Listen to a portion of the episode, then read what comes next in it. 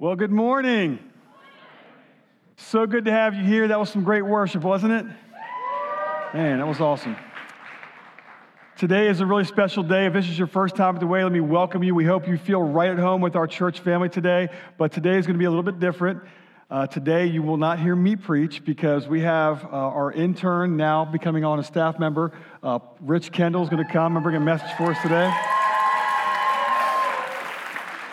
And as part of this service today, we're also going to ordain him, and then we're going to have communion afterward, and then a family lunch. And so everyone has to stay. We're going to shut the doors. You can't leave. We're going to have a lasagna lunch. It's going to be a great time to celebrate with Rich and his family and all that God has called him to. So, guys, if you would, give it up again for Rich Kendall for us today. Man, this is overwhelming in the best way possible. Um, as Davey just told you, I had opportunity to come in and be a pastoral intern here at the Way back in August. And these past six months have been a joy and a complete testament to what God has established in the local church to be in the life of a believer. Um, just the overwhelming love. I mean, in John, Jesus says, They will know that you are my disciples by your love. And when I, first day I stepped in here, in this church, even outside and, in communities, um, interacting with you guys, man, it's a family. And that's one of our core values, and that's, and that's how Jesus designed it. And so, thank you. Um, before I jump into Second Peter, as we continue our series in Bold, I like to just. I, I walked in, and it was, it was the reason why I said overwhelming in the best way is because the amount of people, the amount of support that I got um, not because of, oh man, this is rich, this is, this is who he's made to be, and he's gonna perform amazingly, but it's, I got that support because you guys see God's faithfulness in my life. And this is where God's calling me, and this is, for right now, this is where I am just overjoyed to step into, um, specifically into the local church and come alongside what you guys are already doing. And so I'm excited for that. Uh, Sierra, I don't know if you saw back there, but there is a incredible uh, setup, almost like a wedding feast. So I don't know if we need to move up our day and maybe get Davey up here and we'll get married today. I don't know. We'll see. But let me pray and we'll get started. Jesus, thank you so much for just who you are and your faithfulness to um, not only me, but to um, your church. And thank you for just Scripture and what it means to us in the life, um, in the life of a believer, and just the, the guidance that you give as we work our way through it and um, sit under it. So I, I ask this morning as we come under um, Second Peter that you would just give us listening ears and a heart um, that just strives to know you more and to believe more in your in your word that you've given to Peter. Thank you so much. We love you. In your name I pray. Amen. So during my, my time at Liberty University, so for those of you who didn't know, I went to Liberty. I studied uh, church leadership and leadership development um, alongside the official name. Um, I was actually contemplating to tell you guys, but I will because I'll probably get a chuckle. It was called Camp and Outdoor Adventure Leadership. Um, yeah, there you go.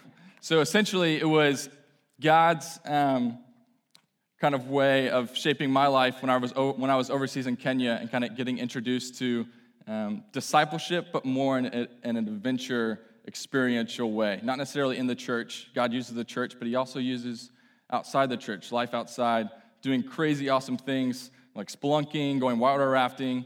And God kind of made it obvious that regardless if I was going to be in the local church or not, that He wanted me to focus on discipleship and, and working and, and striving with each other to, to grow in a relationship with Jesus. And I loved coming here and hearing what the church's mission was because the way Bible Church exists to lead people in a growing relationship with Jesus Christ, to strive to make his name known and to fully believe in, the, in his words and to know them. And so I'm excited. Um, so even though my, my degree was in something that wasn't necessarily all church leadership, theology, seminary, but it was something that was God was using to, to propel me into this position, and it's not something I'm taking lightly. And so, um, know that there was a lot of prayer, and God was making it obvious that this is where He wanted me. Um, and so, with that said, at Liberty, man, the relationships I made, I mean, some of them are here today, some of, some of my best friends, closest friends, and one of them actually is my fiance. I won't make her stand up and embarrass her, but during my time at Liberty, I made some incredible relationships, not only through the classroom, and yes, the study material was awesome, but more so was my experience outside of the classroom. And I want to I want to talk about someone specifically that I that I met while at Liberty. It was my freshman year, and his name was Nat Truong. Uh, we, we had met my freshman year casually on the hall, and through broken English, he told me he was from Vietnam. And that kind of intrigued my interest a lot because of my experience living overseas. I have this, I don't know, a passion for hearing their stories, and because I have a similar experience with living overseas and whatnot. And so I got to know Nat. Man, for those that are here, they can attest to the love and spunk of life that he had. Um, but at the same time, as you begin to talk with him and, and him tell his story, he doesn't share the same faith as we do. Faith to him is weak. Faith in Jesus and creation, who this God that we lovingly serve, it's a crutch. And through my conversations with him, it made me realize how lost this world is and how much we need to know without a doubt who Jesus is in our lives. Because the audience that Peter is addressing is an audience that is facing persecution, it's facing doubt from the surrounding world. And so, my question for us this morning is what, are, what is our response when we face doubt, whether it's from within our own selves or whether it's from someone that we're interacting with? What do we look to when we wrestle with Scripture and make sense of what it claims to be true? Trust me, I know without a doubt because through my interactions with Nat, there was times when I didn't know the answer. I didn't understand why God did this or why God, God did that. And that's okay. That's what I kind of came to the end, end of myself and be like, okay, I don't have to know everything. But there is something, and I'll be completely stark with you. There is something you have to know without a shadow of a doubt about your faith. And it's in the, it's in the life and person of Jesus Christ. It's what our whole faith is contingent on this one man. Christianity is dependent on the person of Jesus Christ being who he really said he was fully man, yet fully God. And I don't know where you guys fall with absolute versus relative truth, but if you're a believer, it is evident in Scripture that there's, it's not relative, it's absolute. And the reason why I say that, I want to quote Jesus when he was talking to his disciples and he was comforting them because they were worried. He's, he's, he's leaving to go back, he's about to die and go into heaven, and he's warning them, and they're, they're worried, and they're like, Man, Jesus, where, where are you going? Like, how do we know the way? And what was his response? I'm the way, the truth, the life. And this is something we have to wrap our heads around, and that's the, that's the truth that we have to believe without a shadow of a doubt. Because if, if this is something that's um, in the way of our belief or we're, doubting it, then our whole faith crumbles. And, who, and because if Jesus who wasn't who he says he was, we can all essentially we can get up now and get out. We don't need to be here. And so Peter addresses this because thankfully we, we aren't without this, we aren't without help. Um, one of Nat's uh, descriptions of faith was that it's blind. The three things, but it's weak, it's blind, and it's a crutch. But Peter addresses this, so let's get into it. In verse 16, he says, For we do not follow cleverly devised stories when we told you about the coming of our Lord Jesus Christ in power, but we were eyewitnesses of his majesty. He received glory he received honor and glory from God the Father when the voice came to him from the majestic glory, saying, This is my Son, whom I love. With him I am well pleased. Listen to him. We ourselves heard this voice that came from heaven, and we are with him on the sacred mountain. Guys, this isn't a fairy tale. This isn't just some character in a storybook or cool dude that lived long ago. This is the man. This is the reason why Peter is focusing on exclaiming this truth to us.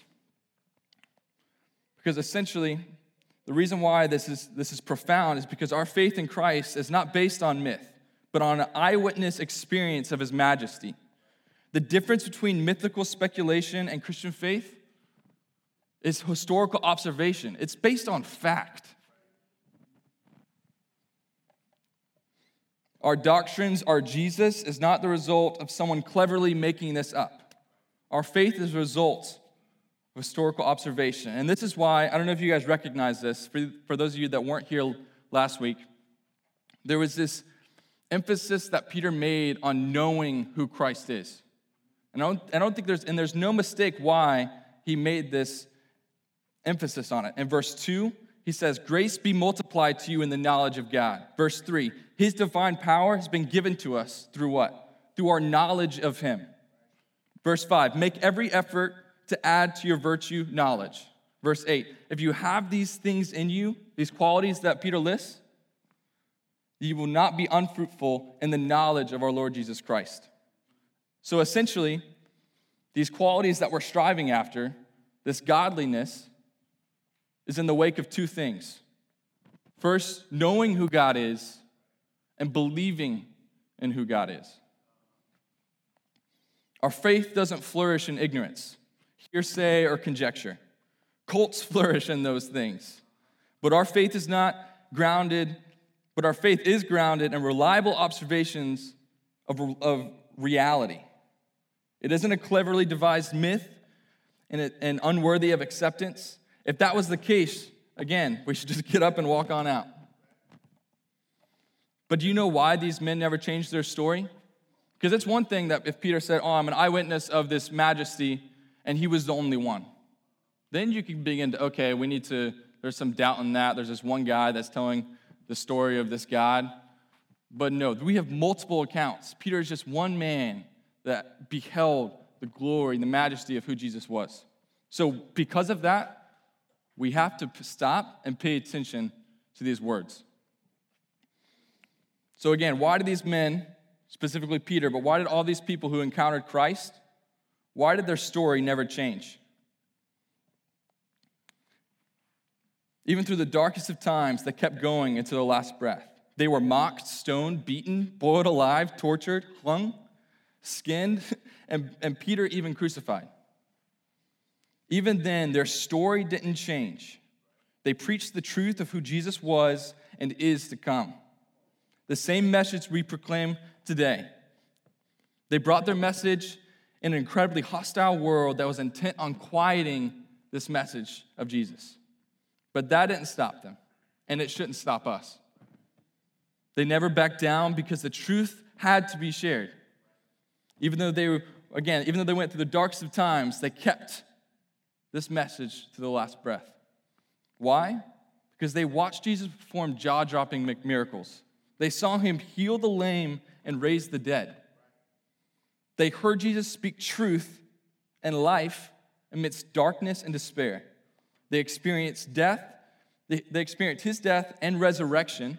That's key, and resurrection firsthand, touching the nails in his holes and in his feet. This was not some illusion, again, not some fairy tale. This wasn't a story someone else made up.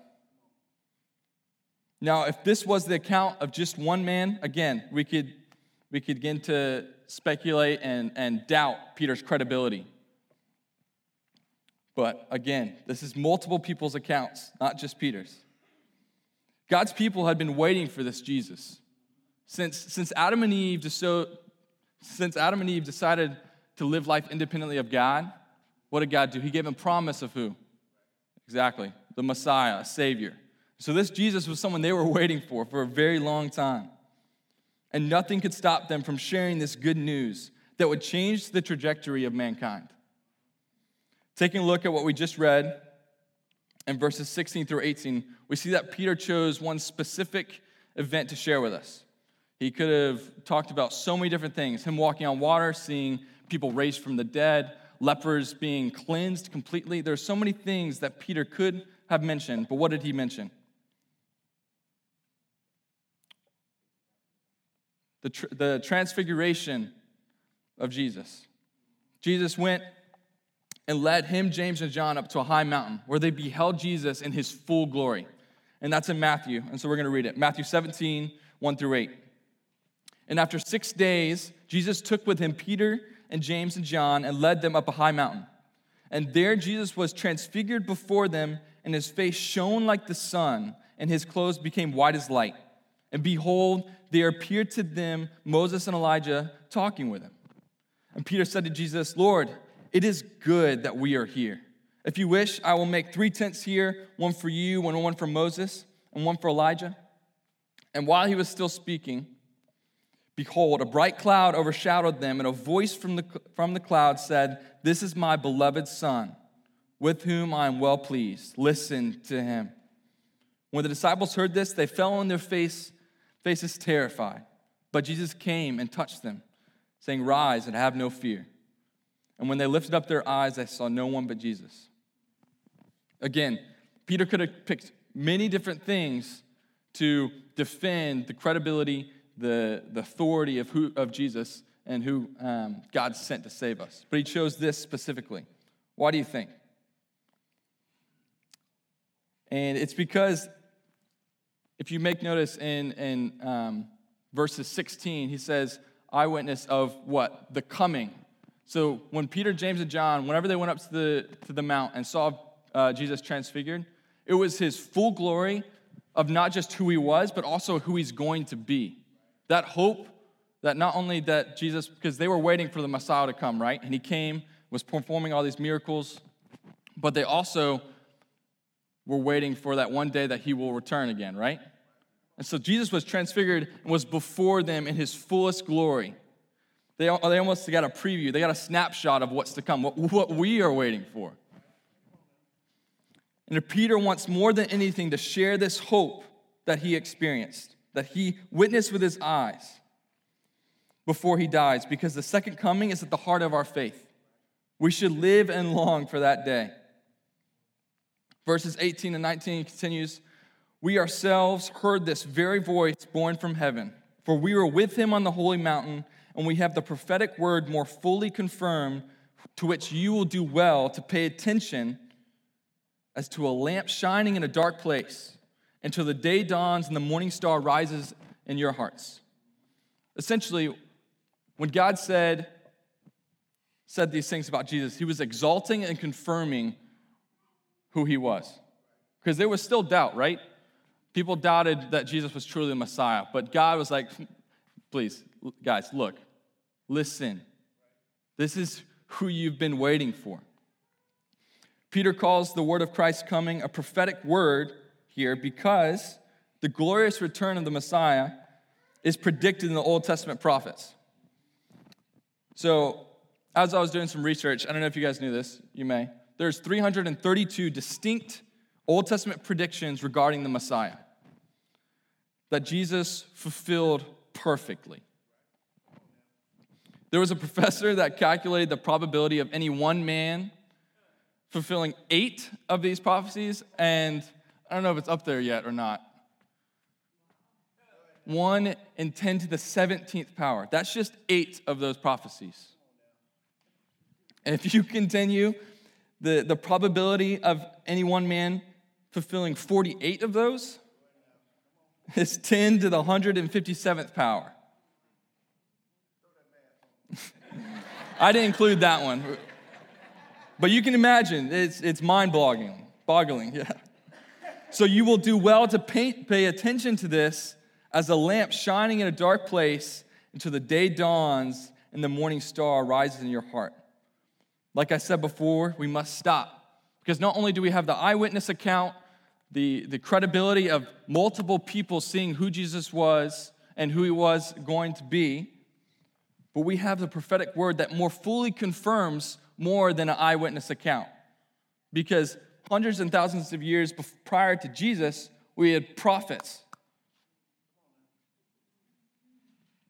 prophesying the hope, the joy of who Jesus was going to be. And he fulfilled those perfectly. And I love this, this analogy that Peter um, gives us an example of, of a, a lamp shining in a dark place until the day dawns and the morning star rises in your hearts. And Piper has a really cool quote, and, it's, and it pertains to this. It's nighttime. The world is covered with darkness of sin, indeceit, fear, and greed. Everyone who inhabits this age of darkness is in danger of stumbling over some unexpected temptation or falsehood. Our only hope is to survive the night. Their only hope to survive the night is to have a lamp going before us. And Peter says that the prophetic word, the promise of Christ's coming, is that lamp. And he pleads with us keep your eyes on it. Don't fall asleep. Don't turn away after some bewitching song in the night. The hope of the coming of Jesus Christ is the lamp to our feet and a light to our path in a very dark world. Continuing in verse 20, knowing this, knowing that these accounts and these eyewitnesses and now prophecies were more fully um, fulfilled, knowing this, first of all, that no prophecy of Scripture comes from someone's own interpretation. For no prophecy was ever produced by the will of man but men spoke from God as they were carried along by the Holy Spirit. Now, you can't tell from any English translation, but in the Greek, verses 19 and 20 are actually continuous. But in our translations, they stop with a period. Um, and I want to make sure that we get this because it's key. So in verse 19, it says, paying attention, like, right? So this lamp that's shining bright in this, in this dark world, paying attention to the prophetic word, knowing this first, that no prophecy of Scripture is of any private interpretation. What Peter is talking about is this no individual interprets prophecy according to his own personal whim or impulse.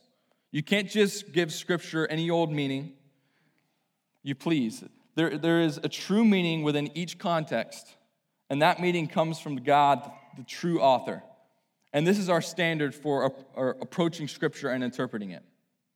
And what's really fun is if you actually look at the, the Greek word, um, it's in, in verse 20 where it says, For no prophecy was ever produced by the will of man, but men spoke from God as they were carried along. Some translations, some translations say moved along. The Greek word is called phero. And what that is, it's a nautical term.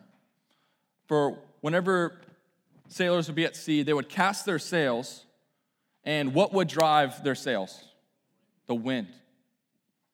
And I don't think there's any mistake whenever Peter was writing this that he inserted this, this Greek word that references this nautical term of the, these sails that are, that are casted and pushed forth by the wind. So, in other words, these authors would cast their sails or get their pins ready and then they were led by the Spirit as they wrote down the truth as God led them. The uh, 2 Peter 1, uh, verse 20, and also uh, 2 Timothy 3, 16 through 17 is one of the, is the main scriptures we um, handle this, this topic with. And I'm guessing it's up there. Ooh, hello. All scripture is God, all scripture is breathed out by God and profitable for teaching, for reproof, for correction and for training in righteousness, and that the man of God may be complete, equipped for every good work. So, this same breath that we see in the beginning, sorry, this same breath that we see in 2 Timothy and 2 Peter, we also see in the beginning. So, if you, if you recall how, uh, if you recall how God made Adam in Genesis 2, it says this then the Lord God formed a man from the dust of the ground and breathed into his nostrils the breath of life. And man became a living being. God breathed truth into these men to write down so that we would have a guide, not of human origin, but of divine inspiration. Through these personal accounts and experiential experiences, through our faith more fully confirmed, through our prophecies fulfilled, we know who God is and we can be sure of the faith, of our faith in this true King. We believe not through blind faith, but through the truth and overwhelming evidence. The implications of this reality gives us the confidence and boldness. I'm just still. Uh, gives us the confidence and boldness to know who God is and who we are. And and second, and second Peter uh, 1, verses 12 through 15, he says, Therefore, I, I intend to always remind you of these qualities, or remind you of these things. Though you know them and are established in the truth that you have, I think it is right, as long as I am, this, am in this body, to stir you up by way of reminder, since I know that the putting off of my body will be, will be soon, as the Lord Jesus Christ made clear to me. And I will make every effort so that after my departure, you may be able to, at any time, to recall these things. it is good and necessary to be reminded of Jesus' divine power at work in our lives. When this was written, Peter was going to die soon. He dedicated his words to something of the utmost importance. There was urgency to repeat and remind his audience of who Jesus really was and the faith we share with him. He's reminding us of our goal. Now, if you look at back at the qualities listed in 5 through 7, the last quality, what we're striving to enter, because of this knowledge of God, because of believing in it, what, what is our end result? thank you, thank you. Because of this, because of this knowledge and belief, we have we've been empowered to live out these qualities. And what's the last one? Love. It's the greatest outcome and expression of our faith. And he's reminding us of this. This is only possible because God has given us the power of his spirit through belief in him. If you look at verse 9 in 2 Peter, it doesn't say if, you, if these things, these qualities aren't in you, that you haven't tried hard enough. What does it say? Verse 9. It says, You've forgotten. You've forgotten who you are. You've forgotten who Jesus is and the power at work in your lives. And so in Philippians 3:1, Paul, Paul has the same mindset that Peter has. It says that it is no trouble for me to write the same things to you again, and it is a safeguard for you. Now, I don't know how you guys feel about reminders. I have a love hate relationship with reminders. Just ask my mom, who grew up with me, trying to instill so many different things in me. Reminders are necessary. You ask my fiance, she, they will attest to that. Um, so it is good that Peter keeps reminding us of these, of these basic truths. Um, when, I was, when I was growing up, I loved the, the thought of uh, a sticky note.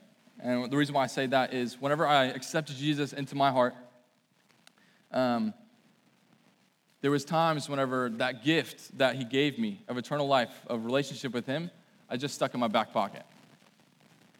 It wasn't something that I truly enjoyed. Remember how Davey last week talked about this present that sometimes we can just put up on a pedestal or put in our back pocket and just never, never enjoy. Because what did God come to do? He came, came to give life to the full and for us to live in abundance in Him. And I love the analogy of the sticky note because I realized what, what our gift of salvation really needs to be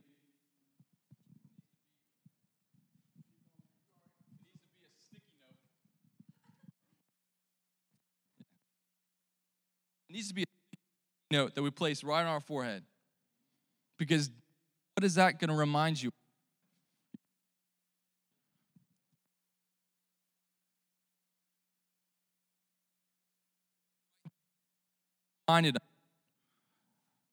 I'm, I'm put in the back pocket every now and then.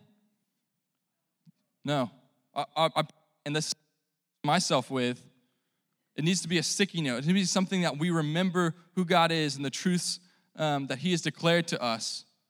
Because we can't.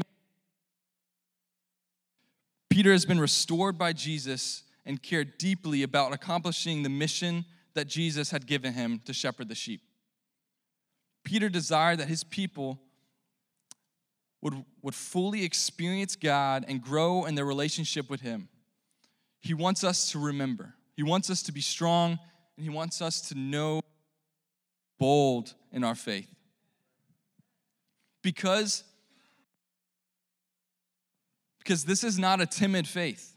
It isn't shy, bashful, or weak. It is bold, sure, and true. Not because it's any works of our own, but on the overwhelming evidence of God, the firm foundation, our Savior and Lord, Jesus Christ. And believe wholeheartedly. You're good.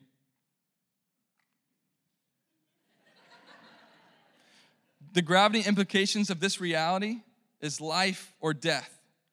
What have you done with the news of Jesus?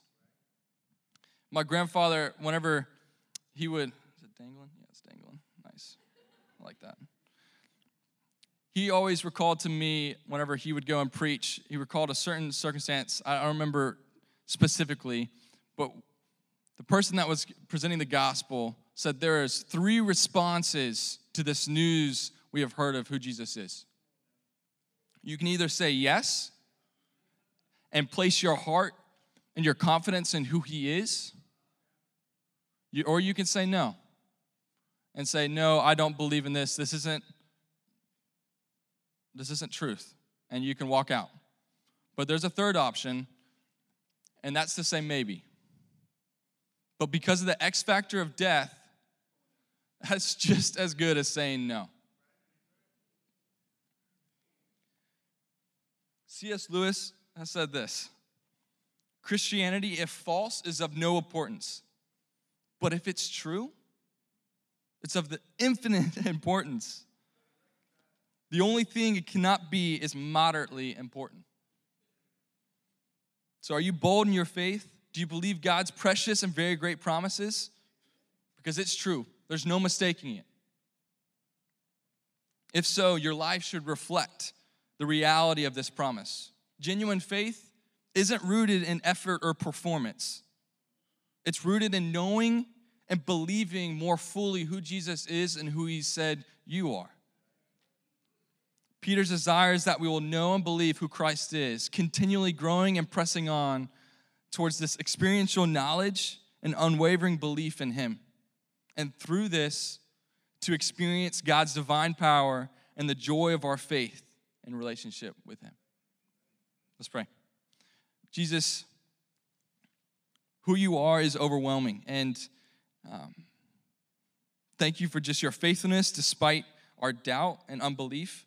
Um, but you say it's so good to come before you with how we're truly feeling. And so, if anyone is in here feeling that doubt or unbelief, help them to run to you with that. And I ask that through the what we've talked about today, through the eyewitness accounts, through the prophecies fulfilled, through the life that Peter has proclaimed, let that just sink so deeply into their minds. Help us to just remind ourselves of this truth, of this joy daily. We love you so much. In your name I pray. Amen.